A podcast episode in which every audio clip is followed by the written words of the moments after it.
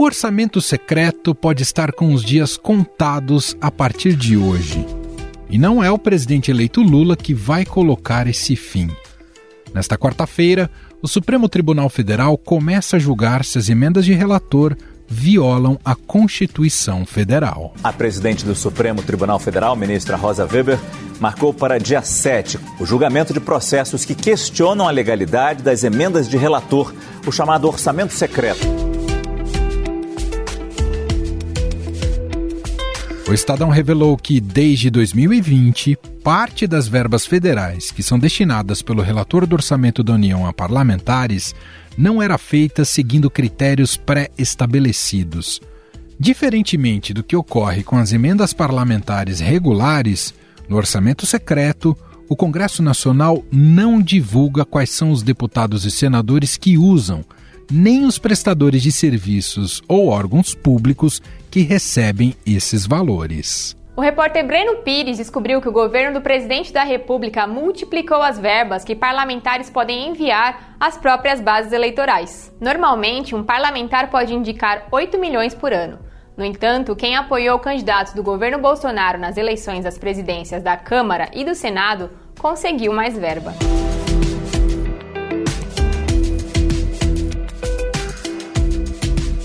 Os ministros vão analisar em conjunto os questionamentos sobre a constitucionalidade da medida, movida pelos partidos Verde, PSOL, PSB e Cidadania. E o PSOL quer que o Supremo Tribunal Federal barre a execução das emendas que liberaram o orçamento secreto.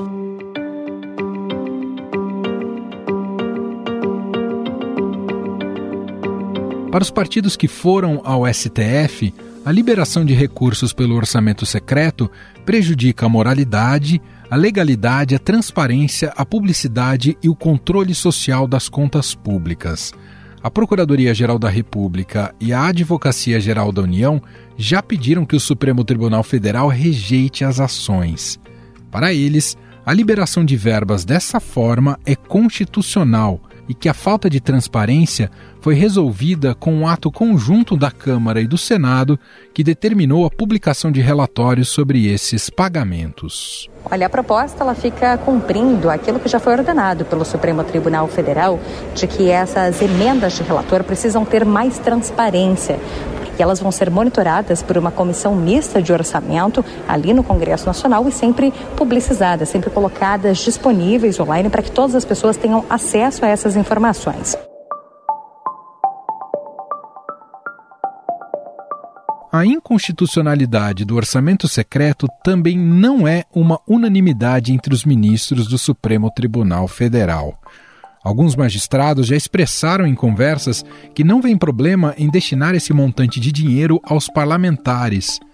Quem aguarda ansiosamente este julgamento é o presidente eleito Lula, que durante a campanha prometeu acabar com o instrumento. Ora, por que que define o orçamento secreto? Ninguém pode saber quem é o deputado que recebeu. Ninguém pode saber o que ele fez. Ora, se é uma coisa honesta, por que que todo mundo não sabe? Se é secreto, tem safadeza. Desde que começou as negociações por apoio no Congresso Nacional, principalmente para aprovação da PEC da transição, foi dito ao petista para não mexer com as emendas do relator. Então, não é ele dizer eu vou acabar. Nenhum presidente da República pode acabar. Isso é votado no Congresso Nacional. Nós temos que respeitar o Congresso Nacional. O orçamento ele é bicameral. Ele é do Senado e é da Câmara dos Deputados.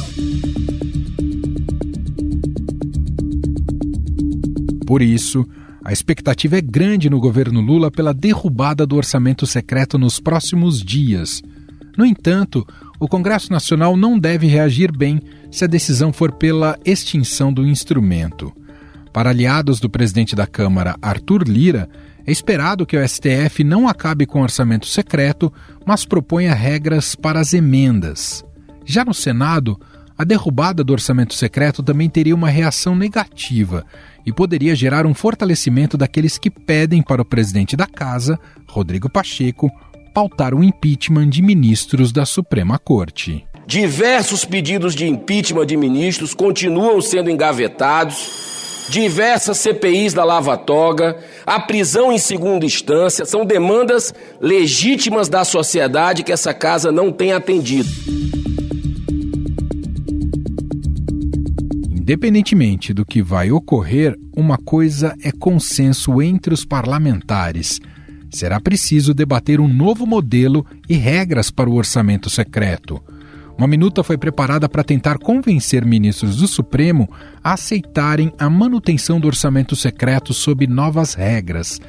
A proposta distribui os recursos entre bancadas e parlamentares proporcionalmente ao tamanho dos partidos na Câmara e no Senado. Além disso, carimba metade das verbas para saúde e assistência social. Afinal, o quanto o STF vai mexer nesse vespeiro? Faz sentido o judiciário arbitrar sobre este tema? Sobre o assunto, vamos conversar com Oscar Vilhena, professor da FGV Direito de São Paulo. Olá, professor, seja muito bem-vindo mais uma vez. Prazer estar aqui com você. Professor, olhando pelo prisma estritamente técnico, jurídico, é possível chancelar o orçamento secreto como algo constitucional tem lastro para isso ou exigiria um malabarismo interpretativo dos ministros do Supremo? Eu uh, tenho muita clareza de que o orçamento uh, é inconstitucional por ser secreto. É? Veja, nós assistimos muitas mudanças nas regras orçamentárias ao longo dos últimos uh, cinco anos, eu diria. O Congresso Nacional ele foi avançando em parcela do orçamento que antes era despendida de maneira discricionária pelo Poder Executivo. Né? Os valores que antes eram contingenciados pelo Executivo passaram a ser, uma parte deles, pelo menos, passou a ser vinculante, ou seja, aquilo que o parlamento quer que seja gasto tem que ser necessariamente gasto. Então, isso mudou a relação entre o executivo e o legislativo no quesito orçamento. Tá? Agora, não necessariamente é uma mudança inconstitucional, porque é, numa democracia o parlamento sim tem que ter um, uma voz muito, muito forte ah, na questão orçamentária. Você pode até discutir se isso desestabiliza políticas públicas, enfim, há, há problemas aí mas não são problemas de natureza constitucional. O que, que acontece com o, o chamado, o que, que é o chamado orçamento secreto? É que uma parte daquilo que o Congresso altera da lei orçamentária, do projeto de lei orçamentária, né, ah, que são as emendas do relator geral, elas não têm, essas alterações não ficam transparentes para toda a sociedade. Ou seja, eu não sei quem foi o parlamentar que pediu para o relator geral para colocar aquela despesa. E eu não tenho como controlar isso. Tá? Então, há um problema de intransparência, o que viola o artigo 37 da Constituição, que determina que um dos princípios republicanos maiores é que tudo que é público tem que ser transparente.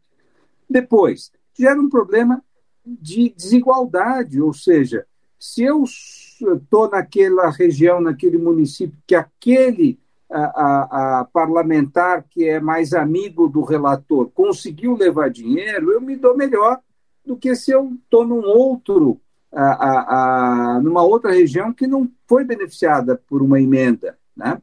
Isso significa que os cidadãos estão sendo tratados de forma distinta do ponto de vista orçamentário. Não pode, isso é uma violação muito forte do direito à igualdade.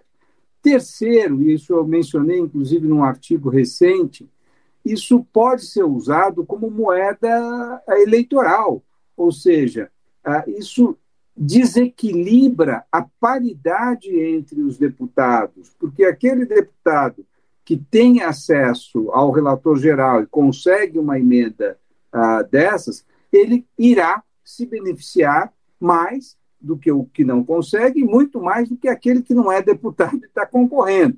Então, isso também uh, obstrui os canais democráticos. Então, eu vejo que a, a, a, o Supremo tem uma, uma quase uma obrigação de declarar a inconstitucionalidade disto. Quer dizer, o Supremo, fala-se até nos bastidores, professor, que o Supremo pode aplicar justamente uma solução meio termo para esse caso, é, é, focando muito nesse, nesse quesito que o senhor muito bem destacou, da, da questão da transparência. Na visão do senhor, se o Supremo for nesse sentido, resolve o problema? Eu acho que isso já melhora muito, porque veja, se há uma, um, um relator, vamos supor, ele vai beneficiar um, um, uma solicitação que vem lá de uma determinada região do Estado de São Paulo, em detrimento de outra re região, vai ficar claro né, que o orçamento vai estar sendo aplicado em detrimento de alguém. Né? Esse alguém pode gritar, e aí o parlamento vai falar: opa, é, realmente não posso dar dinheiro só para a educação daquele município e não dar no, no município vizinho. Então, eu acho que o Supremo, de fato, ele não pode arbitrar uma luta que é política. É uma luta política entre os deputados, é uma luta política entre o executivo e o legislativo. O Supremo não, não precisa arbitrar isso. Isso é jogo da política que tem que ser jogado. Agora, isso tem que ser transparente para que a população possa responsabilizar os políticos que estejam jogando em desconformidade com o princípio da igualdade. Eles estão privilegiando um em detrimento de outro. Então, eu não acho que seja uma solução meio termo, não. Eu acho que é uma boa solução que o Supremo declare inconstitucional toda a face eh, opaca deste processo né? uhum. e deixe o jogo político ser jogado pra, por quem foi eleito para isso. E aí, se o eleitor perceber que o, que o presidente da Câmara está favorecendo uns em detrimento de outros, vai ter que fazer política para não eleger ou para buscar responsabilizar de outra forma esses políticos.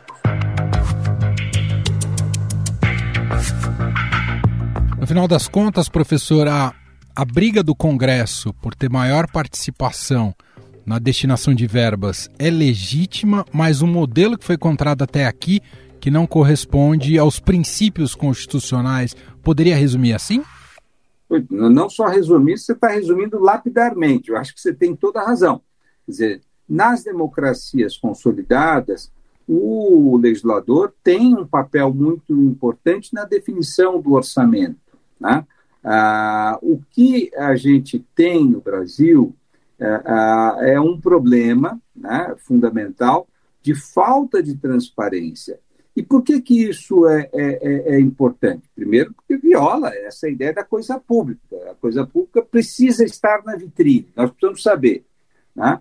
Agora, a segunda é que você não consegue responsabilizar uma pessoa por uma má decisão. Vamos supor que eu aloque um dinheiro fabuloso para a, que a, a senadora Simone Tebet sempre usava para a realização de, de, de procedimentos dentários a mais do que existem pessoas eh, dentro de um município. Então, você encobre esses problemas. Né?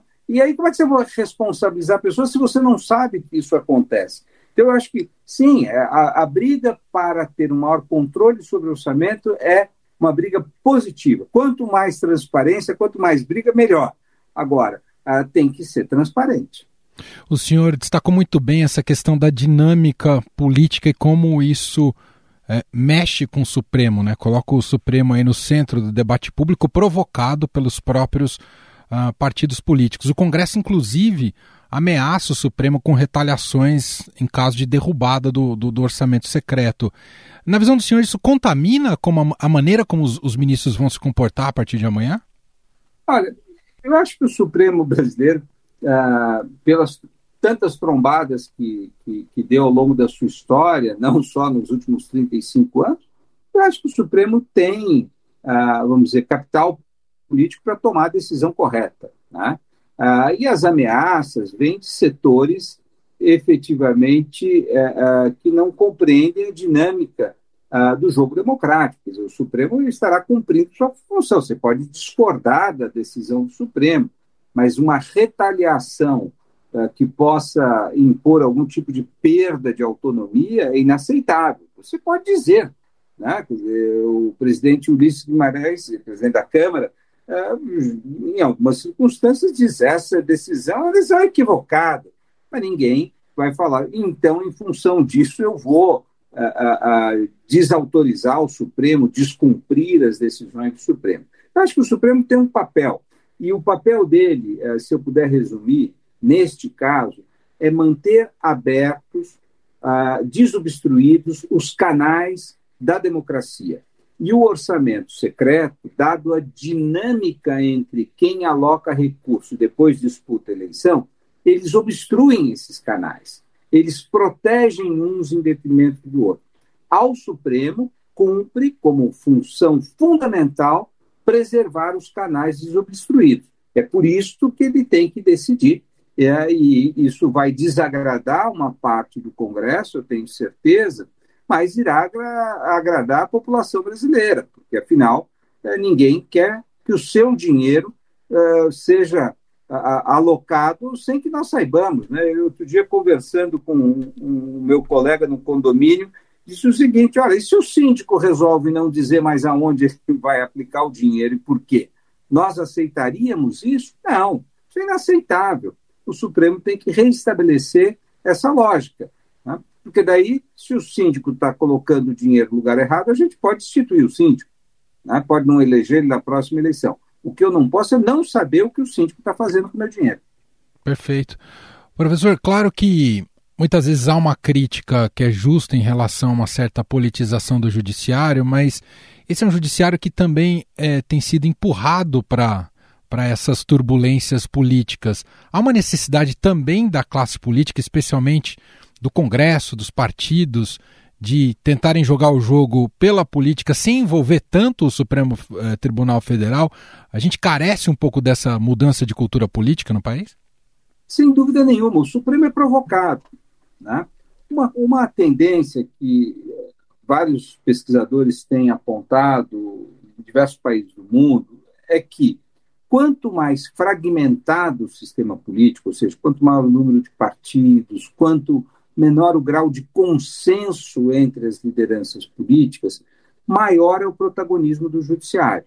Tá? Porque quando os políticos não são capazes de resolver os problemas de coordenação política, de coordenação social, para os quais eles são designados, tá? quem sai perdendo recorre ao judiciário. E se a questão é jurídica, o judiciário vai ter que dar uma resposta, e essa resposta muitas vezes vai atrapalhar o jogo político. Né?